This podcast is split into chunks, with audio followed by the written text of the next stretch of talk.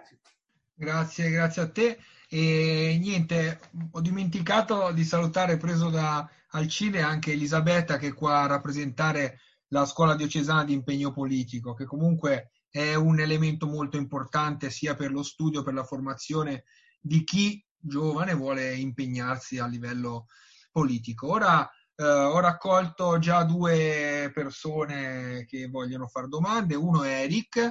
e l'altro è uno dei due tra eh, la Sabrina e Carlo, non so chi dei due, Carlo. Carlo. Quindi Eric ti chiedo per favore di fare la domanda, grazie mille. Sì, grazie, mi sentite? Sì, sì. Eh, allora, una piccola considerazione. Um, sono globalmente d'accordo con, uh, con quanto detto, però ho, ho, forse una visione un pochettino più pessimistica sulla uh, situazione specifica dell'Italia. Uh, vista da fuori, mm, per, per, chi non lo sa, io abito a Parigi e, e tra l'altro lavoro in un'azienda multinazionale che comprende una eh, una parte italiana e il mio ruolo di gruppo mi permette anche un po' di comparare la cultura economica nei, nei vari paesi europei. Eh, ci si rende conto in realtà di come l'Italia sia un paese efficace da un punto di vista economico, siamo comunque l'ottava potenza mondiale come, come PIL, eh, però realmente inefficiente da un punto di vista economico. Se uno guarda eh, le aziende per poter rimanere competitive in un mercato globale, eh, si ritrovano ad avere degli stipendi molto più bassi delle, delle medie europee eh, e loro stesse avere al, al, proprio interno una compagine molto più inefficiente di gestione. Eh, in Italia si loda sempre la, la piccola PMI eh, del, del, del paesino eh, che, che, dà lavoro, quando in realtà il, la compagine eh, delle PMI italiane danno una qualità molto alta, certo, ma dall'altro punto di vista danno un'economia molto inefficiente che non permette di mettere da parte capitali, di non mettere da parte eh, delle, ehm, delle, risorse per poter essere resilienti ai tempi di crisi. Um, la mia domanda è, ce la faremo iniettando con questi aiuti, eh, diciamo così, di Stato nell'economia per, eh, per reggere il contraccolpo, poi dopo ripartire, se comunque la cultura economica di base eh, è comunque così inefficiente rispetto ai nostri competitor.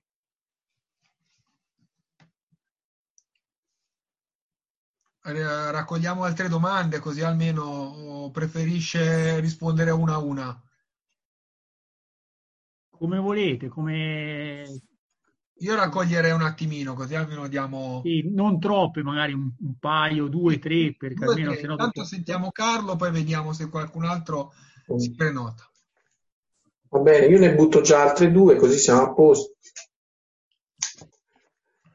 No, allora, io una cosa volevo chiedere, quando parlava della, del bisogno di un debito europeo, no? parlava quindi della necessità che eh, questa cosa sia sostenuta come comunità europea, perché alle spalle di questa cosa si, si senta una comunità, no? Eh, penso che mi sembrava usasse proprio questo termine qui. Eh, mi veniva in mente la, eh, diciamo, quando giorni fa Macron e la Merkel insieme si sono visti e hanno detto sì a questa cosa dell'aiuto europeo per gli stati europei. Eh, si intravede dietro a questa cosa qui un concetto di comunità europea o è come al solito un accordo di stati forti che si vogliono diciamo così un po' staccare rispetto ad altre situazioni oppure è veramente un modo per coinvolgere anche gli altri in questo progetto di, di costruzione una comunità anche attraverso un debito. La seconda domanda è, ehm, più che una domanda, è una constatazione sul dubbio che aveva eh, del, fat- del welfare, sul welfare europeo, no? sull'unità. Però io mh, forse sono ancora un po' sognatore ma sogno un'Europa di cittadini europei e eh, la cittadinanza europea, eh, vedevo anche una nota di Sara che faceva questo, questo appunto nella chat, di Sara Vatteroni. La cittadinanza europea secondo me è un traguardo fondamentale e credo che su alcune cose si debba basare questo concetto di essere cittadini dell'Europa, soprattutto su, ad esempio, mi viene in mente il concetto di sanità, di sistema sanitario universale, c'è in Europa o è così diverso che non si può cercare di trovare una, una, una strada comune per questa cosa qui? Ora, per le pensioni, non lo so, forse più difficile perché diceva appunto ci sono paesi che hanno eh, una percentuale di giovani diversa rispetto ad altri paesi, una percentuale di anziani molto più grande rispetto ad altri paesi e così via. Quindi può darsi ci sia difficoltà su questa cosa qui. Ma sul, ad esempio sul sistema sanitario, sulla scuola, eh, su queste cose qui, è possibile che non ci siano strade comuni eh, oltre ai valori enunciati eh, e magari poco rispettati dalle scelte politiche ed economiche degli stati.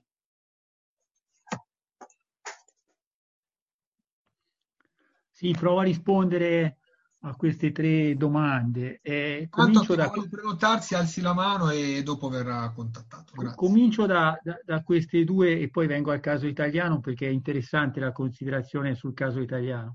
Eh, ma io penso questo, cioè, la cittadinanza europea si costruisce su un insieme di valori e su un modello politico, perché eh, fino a poco tempo fa eh, è esistito un modello politico, in parte ancora esiste, per esempio, che non condivide la sanità pubblica. Quindi, eh, come si può dire, perché ci sia una cittadinanza europea che si traduce eh, in un modello di welfare unitario, ci vorrebbe un'Europa che avesse tutta lo stesso segno politico, perché, eh, perché se ci sono paesi come nel caso della eh, Olanda o come nel caso eh, di, di, di, altre realtà europee, penso all'Olanda perché di questo se ne sta discutendo molto, o penso al caso dell'Austria o ad altre realtà dove il modello non è evidentemente quello eh, de, de, del welfare che noi ci auguriamo che sia, non, io, io, sono assolutamente favorevole a quell'impostazione, ma come dire, da quel punto di vista perché si realizzi una eh, universalizzazione del modello di welfare, diciamo, socialdemocratico, per usare un termine eh, desueto, ma insomma per capire di cosa stiamo parlando, che è figlio del piano Beveridge, cioè, eh, ci vuole anche un'omogeneità politica per cui in tutti i paesi eh, ci sia eh, un governo che ha un connotato omogeneo in quella direzione. Ora questo mi sembra, al di là di tutto, se vogliamo essere in qualche modo realistici, abbastanza complicato. Cioè, mentre sono convinto che per rispondere, per rispondere al primo pezzo del ragionamento, la Germania, eh, la Francia, mh, mm, ma la Spagna, ma probabilmente ci arriveranno anche i cosiddetti paesi frugali, capiranno che serve il debito comune, capiranno che serve il fisco comune, perché non ci si fa più altrimenti, perché la grande differenza rispetto alle crisi del 2008 o alle crisi precedenti è che qui quest'anno l'Italia perde 10 punti, ma la Francia ne perde 8 se vogliamo fare una scommessa alla fine dell'anno, la Germania ne perde 6 e, e tutto il sistema manifatturiero eh, come si può dire, eh, europeo, è, è un, in particolare quello tedesco, è in difficoltà. La Germania viveva di esportazioni che si rivolgevano in primo luogo all'Italia attraverso il canale del nord Italia, alla Francia, alla Spagna, in parte all'Inghilterra, que- questo motore non c'è più. Quindi io parto dal presupposto che anche quello che la Germania, le dichiarazioni della Merkel, le prese di posizione dell'SPD, la presa di posizione della uh, von der Leyen, la, la, la, le stesse dichiarazioni della, della Lagarde, partono dal presupposto che c'è un nucleo forte di elementi che devono essere comuni per uscire dalla peggiore crisi che abbiamo conosciuto probabilmente in tutto il Novecento. Perché l'Ottocento ragionava in un'altra maniera. Quindi è, è chiaro questo, come si può dire, è a ribasso, eh, però questo è un dato di fatto e, e secondo me è un passaggio enorme, perché se noi riuscissimo veramente a mutualizzare il debito, ad avere risorse che sono risorse che non pesano sul carico fiscale come è stato nella crisi del 2011, che non significano tagli, ma significano veramente creare reddito, attraverso una condivisione di debito e di fisco, noi creiamo un pezzo di Europa che è possibile e a mio modo di vedere prescinde proprio per la sua urgenza e per la sua necessità, prescinde anche dalle distinzioni politiche in quanto tali. Le distinzioni politiche entrano in gioco invece nel merito del, eh, de, de, del funzionamento del welfare. Poi sono convinto che anche lì la pandemia ha insegnato e quindi è chiaro che sul piano sanitario l'attenzione ad avere strutture sanitarie che siano in grado, che siano democratiche, perché il virus è democratico e quindi non colpisce solo i poveri, ma colpisce i poveri e ricchi nella stessa maniera e quindi non è adatto a un sistema che distingue sanitariamente fra ricchi e poveri. Quindi sono convinto che anche in questo senso la pandemia produrrà degli elementi di uniformità del sistema sanitario con una maggiore dimensione pubblica. Però non vorrei, ripeto, che noi eh, come dire, perdessimo di vista che esiste un tema politico che rispetto alla declinazione del funzionamento dello Stato sociale, al di là delle differenze che esistono piano, sul piano demografico, sul piano, eh, su,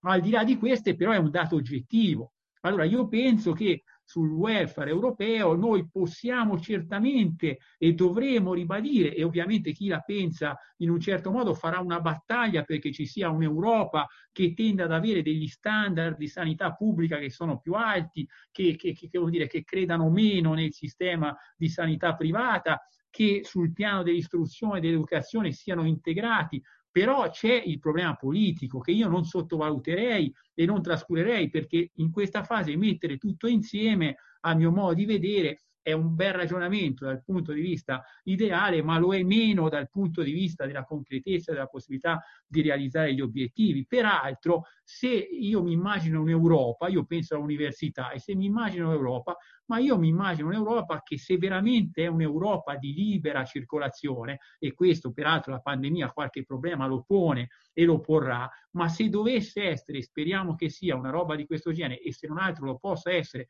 sul piano della circolazione virtuale, è bene avere anche, come dire, un modello universitario dove non tutti fanno la stessa cosa dove ci sono come dire, forme di integrazione per cui eh, ci sono realtà che, che, che, sono specializzate in alcune cose ed altri che ne fanno altre, naturalmente garantendo un livello che deve essere pubblico e alto eh, comunque. Quindi il ragionamento che facevo io prima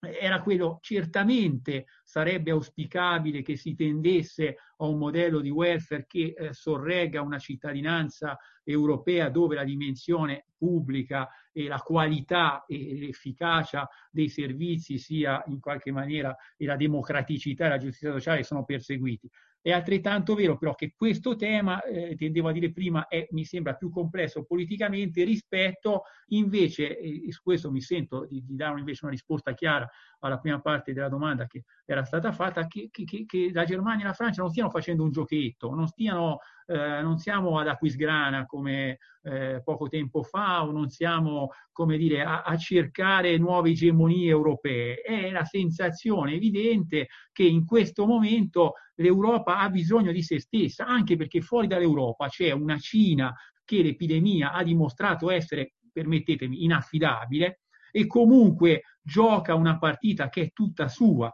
cioè quella di eh, ripartire prima per fare ancora di più il modello della fabbrica del mondo, cioè la capacità di produrre molto di ciò che serve al resto del mondo che rimane paralizzato, che non ha a tutt'oggi una moneta propria e quindi continua paradossalmente ad essere legata al suo peggiore nemico che sono gli Stati Uniti di Trump e gli Stati Uniti di Trump sono un paese, e guardate non è una battuta, che è guidato da un presidente che si vuole sparare in vena eh, l'acido muriatico, non so che cosa volesse fare, ma cioè, torna a dire che, che, che, che non è che dire, è una butade questa roba, fa parte di un linguaggio politico. Io eh, sono convinto che faccia parte di un ritorno della stregoneria, non so che cosa sia, ma certamente la Merkel, Macron, l'Europa, il mondo europeo sta capendo che ce la deve fare da sola. E, e, per farcela da sola deve mettere insieme le cose che sono indispensabili per farcela. E, e, e, il debito e il fisco possono essere due elementi importantissimi che fino a ieri sembravano impensabili vedere la Merkel e Macron che dicono facciamo un piano da mille miliardi, poi 500, speriamo che non diventino 200 perché mi comincerei a preoccupare, che sono fatti sostanzialmente senza necessità di rimborso, parliamo, leggevo, leggevo oggi Stroscan che parla di debito irredimibile, bene, vuol dire che qualcosa stiamo, un pezzetto lo stiamo facendo di questa strada. La Lagarde, dopo le gaffe iniziali, ha fatto un piano eh, contro la pandemia da 750 miliardi dicendo se serve ne mettiamo di più. L'Italia ha emesso un buono del tesoro, nonostante la crisi, nonostante le difficoltà, nonostante un paese fermo, sgangherato, con mille criticità, ha raccolto 22 miliardi. Ma perché li ha raccolti? Perché c'è chiaro che il vento europeo va in una certa direzione la Corte federale tedesca ha parlato, contro la Corte federale tedesca si è espressa la Corte di giustizia europea, si è espressa addirittura la von der Leyen, ha minacciato un'azione, la Lagarde ha detto occupatevi dei vostri affari. Cioè, io penso, eh, eh, persino Dombrovskis è intervenuto per dire eh, guarda cara Corte federale tedesca, questa non è la strada. Cioè, io penso che lì, qui, su quel piano qualcosa stia succedendo. Ora, il tema vero eh, è quello che diceva sì, sì, mi pare Eric, eh, è, è, vero, è vero, non, non, vorrei anche qui essere eh, frainteso, eh, l'Italia ha i suoi problemi e ha problemi profondi, l'Italia è un paese che si porta dietro una scarsa capacità di, eh, come dire, migliorare la propria produttività, anzi la propria produttività è scesa in maniera significativa, ha troppe piccole imprese che non sono capitalizzate, quando prima parlavo della necessità di ricapitalizzarle è perché sono veramente tutte sotto la soglia della tenuta della, del, del capitale del patrimonio, quindi eh, l'Italia ha certamente problemi profondi ed è vero che eh, rispetto ad altri paesi eh, sconta eh, questi ritardi, ha però alcuni elementi che possono eh, garantire un, dire, un, rilancio, bisogna avere la forza eh, che questi, dire, questi, aiuti di Stato, questi interventi di Stato migliorino sensibilmente appunto la, la, la, produttività di questo sistema, bisogna anche che questi 10 mila miliardi di eh, ricchezza finanziaria immobiliare che rimane ferma e che in questo momento rischia di essere rosa venga iniettata insieme al, eh, al capitale pubblico per garantire un miglioramento di quella che giustamente lui diceva la cultura economica di questo paese, perché non può essere un paese che becca gli aiuti di Stato e contestualmente ha 10 mila miliardi di risparmio che rimangono, cioè di risparmio, scusatemi, di ricchezza, perché dentro c'è eh, sia ciò che riguarda il finanziario, sia, sia ciò che riguarda, secondo la Banca d'Italia, il patrimonio immobiliare, che rimane lì e sta a guardare perché evidentemente non può, e peraltro molto polarizzato, non può funzionare, questa roba deve entrare in circolo, non è il momento della patrimoniale ora, bisogna che però lo Stato abbia la capacità di veicolare i propri interventi pubblici per mobilitare quelle risorse ne, ne, negli aiuti che si decide di dare alle varie società. Il problema non è dove hanno la sede legale, che pure è importante, o dove pagano le tasse. Il problema vero è la, la, la volontà di partecipare insieme a questa ricchezza che è immobilizzata a una ripresa del paese. Questi sono i temi che l'Italia deve affrontare perché certamente se l'Italia si limita a, a, a pensare di farsi salvare attraverso l'indispensabile, ripeto, aiuto del debito per eh, garantire la sopravvivenza, ma non ripensa e non migliora la propria cultura eh, economica e produttiva, eh, sono d'accordo anch'io che eh, non, non, risolviamo i problemi e sono, divento, come dire, da questo punto di vista anch'io ho le preoccupazioni che sono state giustamente, giustamente espresse. Però, torno a dire, quello che vorrei eh, perché ci credo in questo passaggio, anche leggendo un po' di cose. Cioè, io penso che in questo momento l'Europa eh, si stia ricomponendo eh, e si stia ricomponendo sulle basi originarie del progetto europeo, perché poi il progetto europeo di Spinelli, il progetto europeo di Ernesto Rossi, il progetto europeo di Salvemini, il progetto europeo di quella, di quella fase lì, e beh, quella, que, que, quella eh, di Colorni, ancora di più, quella cultura pensava che bisognasse partire da un nucleo forte che era rappresentato dall'Italia, la Germania, la Francia, che quella roba allora aveva anche un senso culturale, si richiamava Croce, si richiamava tante idee di Europa, ma aveva anche l'idea che quello era il motore della, dell'Europa civile che poteva sviluppare, aggregare. Ecco, io penso che questo senso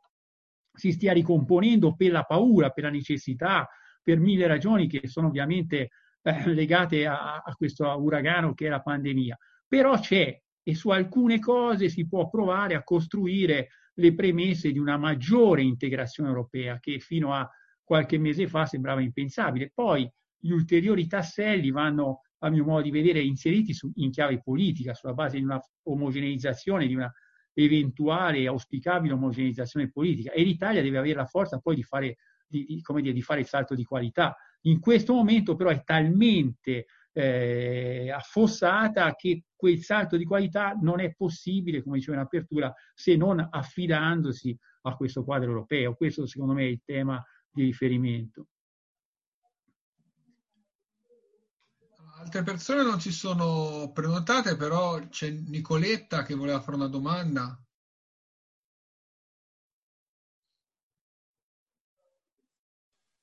Aspetta, eh. Eh, la mia domanda era, parlavamo dei titoli di Stato, fino a qualche mese fa parlava dell'abbandono totale dei piccoli risparmiatori verso questa, eh, questa forma di sottoscrizione. Infatti aveva addirittura ipotizzato i conti individuali di risparmio, cioè di, di, di cercare delle soluzioni per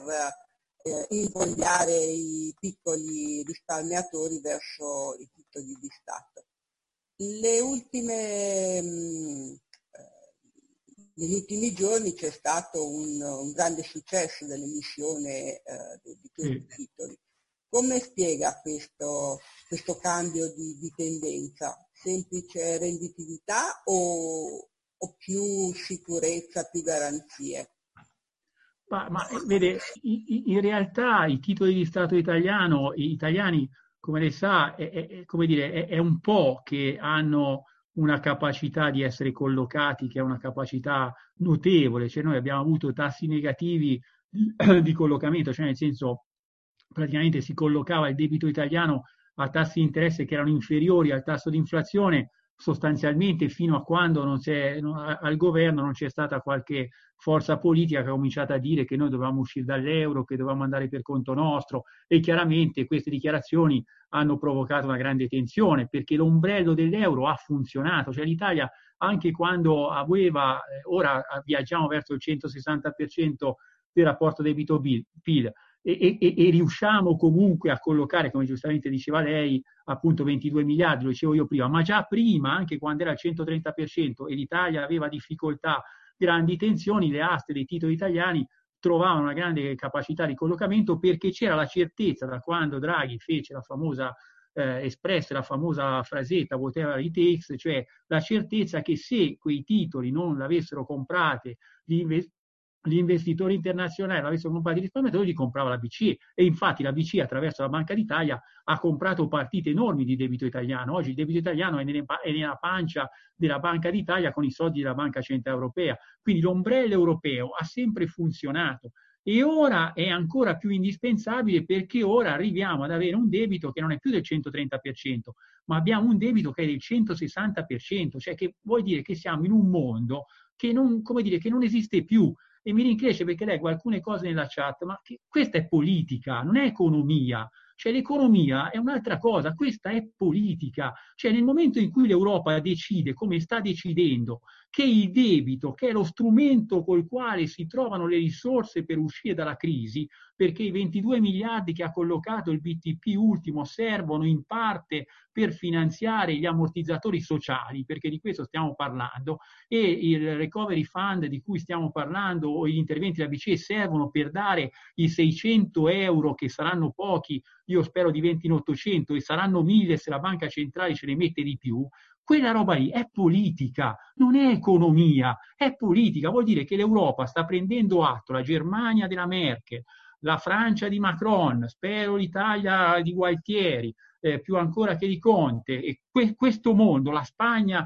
di Sanchez, stanno capendo che non si può più ragionare con Maastricht, non si può più ragionare con il 60% del debito PIL, bisogna creare il reddito che l'economia non è in grado di creare. E l'unico strumento per farlo nelle economie contemporanee si chiama capacità delle banche centrali, come hanno fatto gli Stati Uniti sempre, di produrre debito e monetizzarlo. Questa è la strada e quello che sta accadendo è che, rispetto alla domanda che giustamente lei faceva, che questa percezione sta diventando sempre più forte, perché eh, raramente Commissione, Presidente della eh, Banca Centrale Europea, governi tendano a dire eh, guardate che qui è necessario non restituire il debito. Questo è una rivoluzione politica e culturale. Io non so cosa vuol dire la cittadinanza europea se non questa roba qua,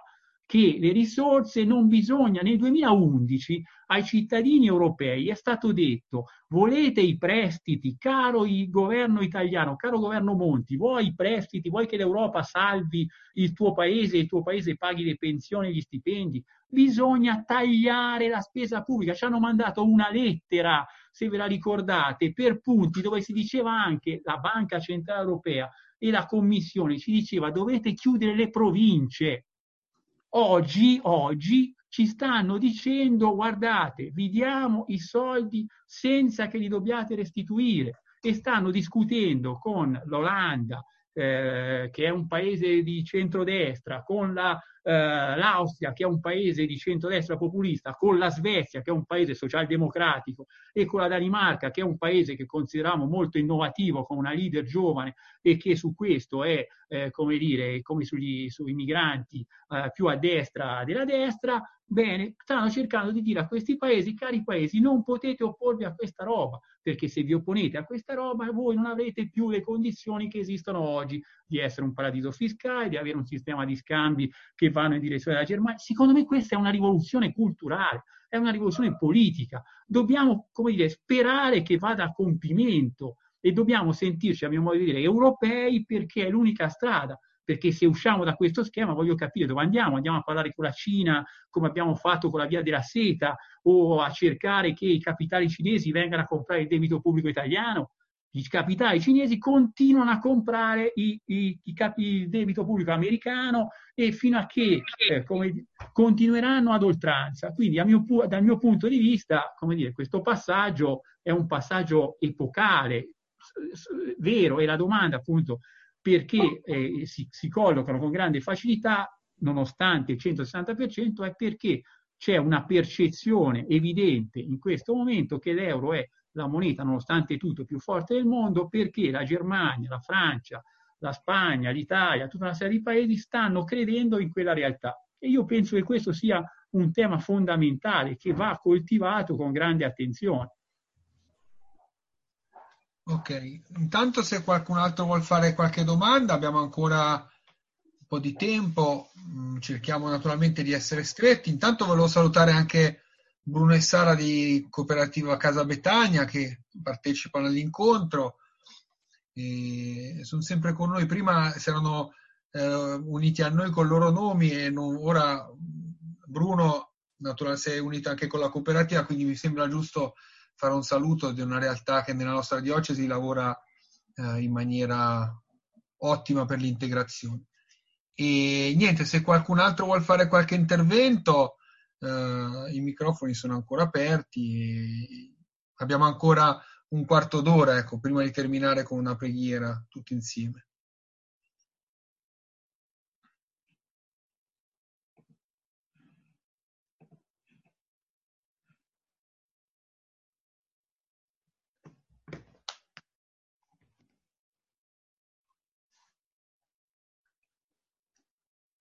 Bruna, vedo che tuo, nel, nella tua foto iniziano ad esserci dei segni. Vuoi fare un intervento o è solo... Sì, sì, mi vedo anche visibile. Perché, no, stavo... ecco, perché vedevo che facevi l'applauso e il dito dicevo... No, no, non trovavo quello giusto. Ok, no, figurati, grazie. Ecco Bruna. Allora, il, il, ragionamento che è stato fatto rispetto alle, alle imposte pagare tutti quanti, anche chi non ha mai pagato, mi ha fatto venire alla mente uno degli altri slogan nostri della CISL, oltre a pagare tutti per pagare meno, eh, lavorare meno e lavorare tutti. Eh, non ci sarebbe lo spazio in questo momento in cui si deve ripartire in un modo nuovo, costruendo un'alleanza nuova, costruendo dei progetti nuovi, di ridividere tra le persone anche la quantità di lavoro retribuito per far sì che tutti abbiano un reddito anche conquistato, anche sudato e non solo un reddito che rischia di essere percepito come un'elemosina più che la risposta a un diritto. Io, sì. scusi, scusa, no, no, prego. Se c'è qualcun altro che vuole fare una domanda, così almeno dopo andiamo a chiudere. Se no risponde alla domanda e poi dopo ci congediamo con una preghiera. Niente, mi sembra che... Vabbè, dai, allora puoi rispondere, poi dopo concludiamo insieme. Sì, sì, no, e, e sicuramente questo tema tra l'altro è riemerso, questo tema anche perché con il Covid il problema degli spazi in molte delle aziende italiane eh, è un problema reale, quindi per garantire la sicurezza si è ragionato anche della possibilità eh, di ridurre gli orari a parità di retribuzione, quindi certamente questo al di là del valore in sé che la questione ha, eh, il Covid l'ha riposta sul tavolo in maniera evidente, perché, eh, torno a dire, molte delle aziende italiane hanno questa, delle, delle micro aziende di cui prima si parlava, fra i tanti limiti che hanno, hanno anche spazi che spesso sono molto angusti e quindi la convivenza, la compresenza dei, dei lavoratori insieme è complicata. Io penso però ci sia anche un altro tema eh, dal punto di vista sindacale molto importante e che è stato già posto sul, sul tavolo anche nelle settimane passate, cioè eh, come si può dire, lo smart working, il lavoro a distanza, eh, poi alla fine vuol dire anche una eh, una modifica profonda delle forme di lavoro e, e degli orari e, e, e, dentro lo smart working c'è eh, anche una implicita, se vogliamo, forma di, eh, di, di, di, decontrattualizzazione, di sfruttamento dell'orario che diventa un orario che non ha più un inizio e una fine, diventa un meccanismo per altri versi che rende molto complicata anche la stessa vita sindacale, la rappresentanza sindacale, perché fare sindacato di, di, di una quantità di lavoratori che lavorano a casa, e che quindi, come dire, sono difficilmente definibili dal punto di vista dell'orario, dal punto di vista delle regole. Ecco, io penso che sia uno dei temi che in futuro si porrà, cioè se questa pandemia non, non si esaurisce, non, non, non si trasforma in un, dire, in un rischio molto minore, per cui si può tornare a una vita che è molto simile a quella prima, se invece ci saranno necessità ulteriori di accentuare tutti questi meccanismi, beh, questo modello è un modello rispetto al quale eh, come dire, le garanzie sindacali, le tutele dei lavoratori sono molto più difficili da, da mantenere. Una cosa è fare sindacato in una fabbrica, una cosa è fare sindacato in un complesso di uffici, già la terziarizzazione rende più difficile la sindacalizzazione, lo sappiamo, ma comunque una cosa è sindacalizzare i docenti che lavorano in,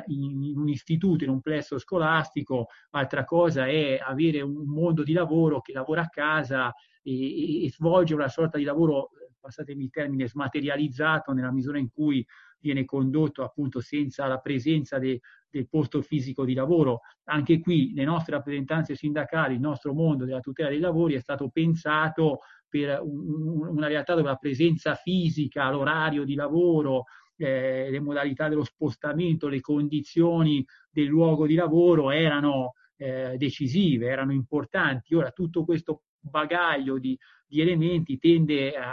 eh, almeno in parte a perdere di peso e di, di, rilievo e allora come si reinventa, come ci si rimmagina la tutela eh, di, di, dei lavoratori che appunto devono lavorare in remoto e poi probabilmente il lavoro in remoto rende anche più possibile eh, come si può dire, ulteriormente la frammentazione dei contratti di lavoro, rende possibile probabilmente tante forme di sub eh, e sotto eh, concessione del lavoro. Quindi io penso che questo tema rispetto a, alla rappresentanza anche, come è stato detto, sindacale sia un tema molto importante rispetto al futuro. Non so se qualcun altro ha da fare altre domande, se no... Se, se, sì, se dico più che altro una battuta e, e, forse vado anche leggermente fuori tema, però l'ultima volta che sei venuto al mare, al Fortino a parlare, no? parlavi di traversata del deserto lunghissima. A distanza di un anno, eh, eh teoricamente siamo, abbiamo già attraversato il deserto. Eh, però eh, nel tuo intervento hai citato eh, il ministro Gualtieri che sta facendo un grandissimo lavoro, primo ministro dell'economia politico dopo una, una vita di, di, tecnici. Mi domando se il, il nostro Stato eh, ha una capacità di esprimere leadership per reggere eh, eh, il confronto con la Merkel, con, con Macron e con il resto dell'Europa eh, c'è un Conte che ha un grande successo personale, eh, però ecco, non mi sembra che dietro ci sia un gruppo, un, governo che abbia le spalle forti, che possa battere i pugni, che eh, noi abbiamo al nostro interno eh, eh, la democrazia e il populismo insieme. E, questo io considero una situazione di debolezza estrema, mi fa molto paura questa cosa qui. È una cosa che va su, più sulla politica che sull'economia, però ecco, questo è un, volevo segnalarlo. Sì, sì, no, ma eh, il tema è, come dire, io ho cercato di, di, di, isolare nel giro di un'ora quello che secondo me è, è, è, la chiave del cambiamento, cioè ciò che in questo momento noi abbiamo davanti e a mio modo di vedere è inoppugnabile, cioè il tema per cui l'Italia non ce la può fare da sola e non ce la può fare con gli strumenti tradizionali dell'economia e ha bisogno di un debito che deve essere un debito europeo. Poi, come si diceva prima, l'Italia ha i suoi problemi. È chiaro che in questo momento eh, ha un governo particolare perché è un governo che non è passato attraverso le elezioni, è nato con una combinazione strana che eh, sappiamo eh, certamente rende difficile la convivenza, eh, per certi versi la, la, la, la, pandemia l'ha un po' omogeneizzato perché poi alla fine eh, di fronte a una situazione così drammatica e così difficile è, è, inevitabile che tutti quanti fossero d'accordo nel dire da soli non ce la facciamo, cioè paradossalmente io vedo in questo momento al di là degli screzi e delle tensioni che esistono e all'interno del governo e fra governo e opposizione, per esempio, torno a dire che la permanenza in Europa non è più messa in discussione da nessuno. Cioè io ho sentito interviste di bagnai e di gente, fortunatamente Borghi è sparito, ma insomma di gente che fino a poco tempo fa oh, eh, deprecavano l'Europa, in, invitavano a soluzioni nazionali, a cominciare da vari leader del centrodestra e alla fine ora mi sembra di capire che quello che loro dicono è che la BCE dovrebbe fare ancora di più la politica di Draghi, cioè Draghi è stato iconizzato, è stato sostenuto persino da Salvini, come dire, per trovare una contrapposizione politica a, a Conte e Gualtieri. È evidente che come dire, siamo dentro uno schema diverso, siamo dentro uno schema diverso. Poi il, il problema, torna a dire, italiano sarà quello di fare chiarezza, perché dovrà necessariamente capire, eh, anche rispetto alle domande che si faceva prima, che tipo di spesa pubblica, che tipo di spesa sociale. Beh, chiaro, questo è, è un disegno politico che è necessario porre, porre, in essere. Una volta che ci sono le risorse europee e che esiste eh, un fischio europeo, poi sta la politica a individuare e, e, su questo l'Italia dovrà necessariamente fare chiarezza. Sulla capacità della leadership, io in questo momento sono convinto che l'Europa ha comunque delle leadership deboli, perché la Merkel è a fine carriera, perché Macron comunque non gode più del credito di cui godeva e nonostante queste leadership deboli, Conte eh, sconta i limiti di non avere dietro di sé una forza politica vera e quindi di essere il Partito Democratico, come dire, fa il sostegno di un governo che però non è il suo, i 5 Stelle sostengono un governo che, come dire, è, è, ha delle anime diverse. Quindi, però in questo momento la, la, la forza della necessità e la forza dell'Europa, a mio modo di vedere, supplisce anche alla eh, come dire, debolezza delle leadership, perché in altri momenti questa debolezza si sarebbe sentita di più e invece la Merkel ha bisogno di Macron perché ha bisogno della Francia, ha bisogno dell'Italia, eh, la, la, Brexit ha certamente emarginato l'Inghilterra e quindi ha rafforzato eh, dire, l'europeismo eh, che non credeva nell'ipotesi della Brexit. Quindi è vero, c'è un problema di leadership, però è un problema di leadership che l'Italia ha, ma è anche un problema collettivo che però in questo momento la necessità oggettiva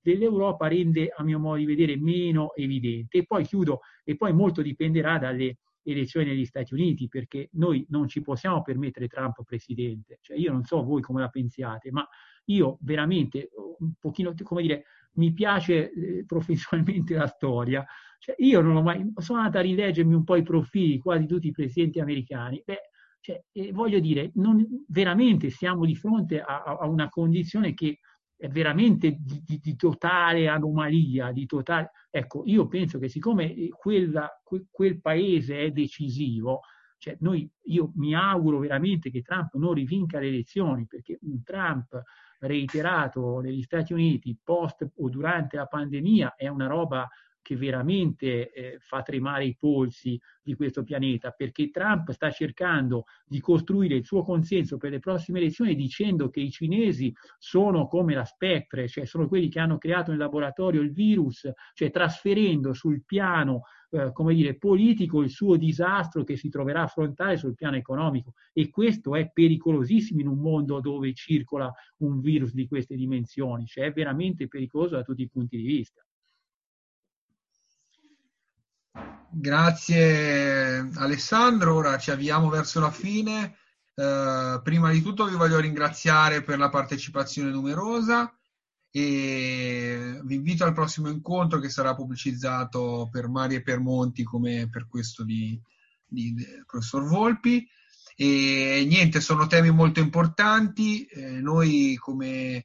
gruppo Bachelet, come, come, diocesi, come chiesa, vogliamo che non rimangano solo eh, delle parole, ma che ci eh, spingano a, a, riflettere per avere un, uh, un atteggiamento che possa incidere poi nella realtà nella quale viviamo, sia a livello uh, personale che a livello anche ecclesiale, che naturalmente poi il nostro obiettivo non è quello solo di fare degli incontri, come vi dicevo prima, al termine di questo piccolo cammino, chiamiamolo di formazione, eh, vorremmo poi iniziare a capire come poter eh, creare eh, momenti di, non solo di riflessione, ma proprio di azione per cambiare i nostri stili di vita e attraverso questo cambiamento riuscire anche a far capire anche agli altri che forse un altro mondo è veramente possibile. E ora vorrei lasciare la parola al nostro assistente, Don Piero, che ci guiderà con, nella preghiera perché comunque noi ci riconosciamo tutti fratelli in Cristo e vi invito ecco, a questo momento tutti insieme. Mi sentite? Ringrazio il professor Volpi per le sue parole illuminanti e, e, chiare che mi hanno fatto riecheggiare le parole di, di Papa Francesco che, che, più volte è tornato su questi temi. In particolare il 22 maggio del 18 in una audizione ha detto queste cose. È chiaro che i mercati, in quanto potenti propulsori dell'economia, non sono in grado di governarsi da soli. Per questo è fondamentale che venga prevista una regolamentazione esterna degli stessi e precisa. Le autorità pubbliche dovrebbero fornire una certificazione, ad esempio, per ogni prodotto generato dall'innovazione finanziaria al fine di preservare la salute del sistema e prevenire effetti collaterali negativi. E in particolare in quei due gioielli che sono l'esortazione Evangelii Gaudium e l'enciclica Laudato Si, il Papa sottolinea, come diceva prima il dottor Volpi, appunto, il recupero del primato della politica sull'economia e sulla finanza, e dice, sentite che parole illuminanti, la politica deve tornare ad avere il suo legittimo primato, ricentrandosi sul bene comune, a partire da un'antropologia non individualista e utilitarista. La coscienza del bene comune che dei molti fa un popolo, unendoli in vista di un obiettivo condiviso. È la ricerca del bene comune, non già la sottomissione prona alla speculazione senza re- regole, allo schema assolutizzato della rendita, che può restituire alla politica la sua altissima dignità e sovranità.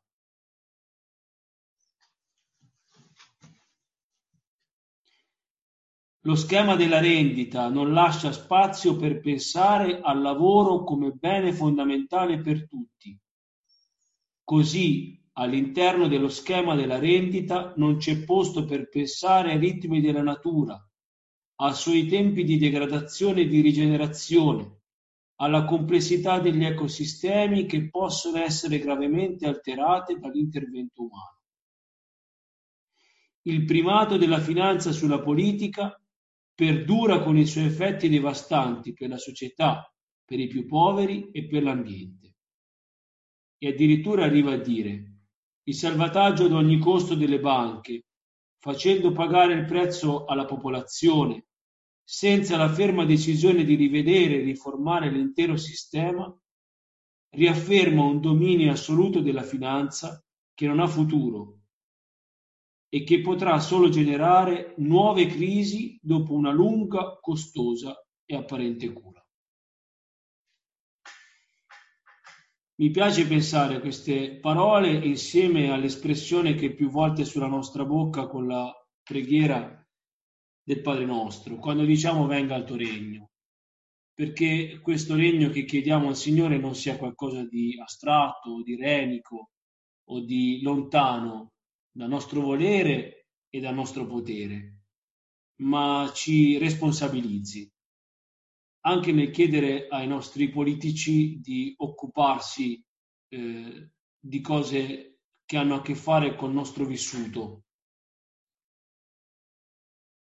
Quindi chiediamo al Signore che venga il suo regno, invitandoci tutti ad un senso di responsabilità più profondo.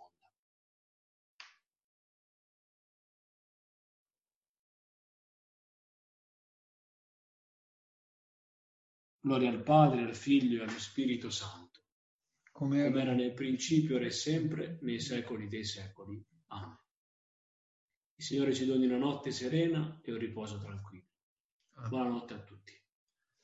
Grazie ancora a tutti, un grazie particolare a Dino per la conduzione. Sono molto felice della partecipazione e della preparazione di questo incontro. Eh, grazie mille e grazie a tutti. E domattina vi manderò l'audio, eh, grazie particolare naturalmente al professor Volpi, ci vedremo presto. Grazie a tutti grazie e grazie a Grazie, grazie. grazie. Buonanotte. Buonanotte.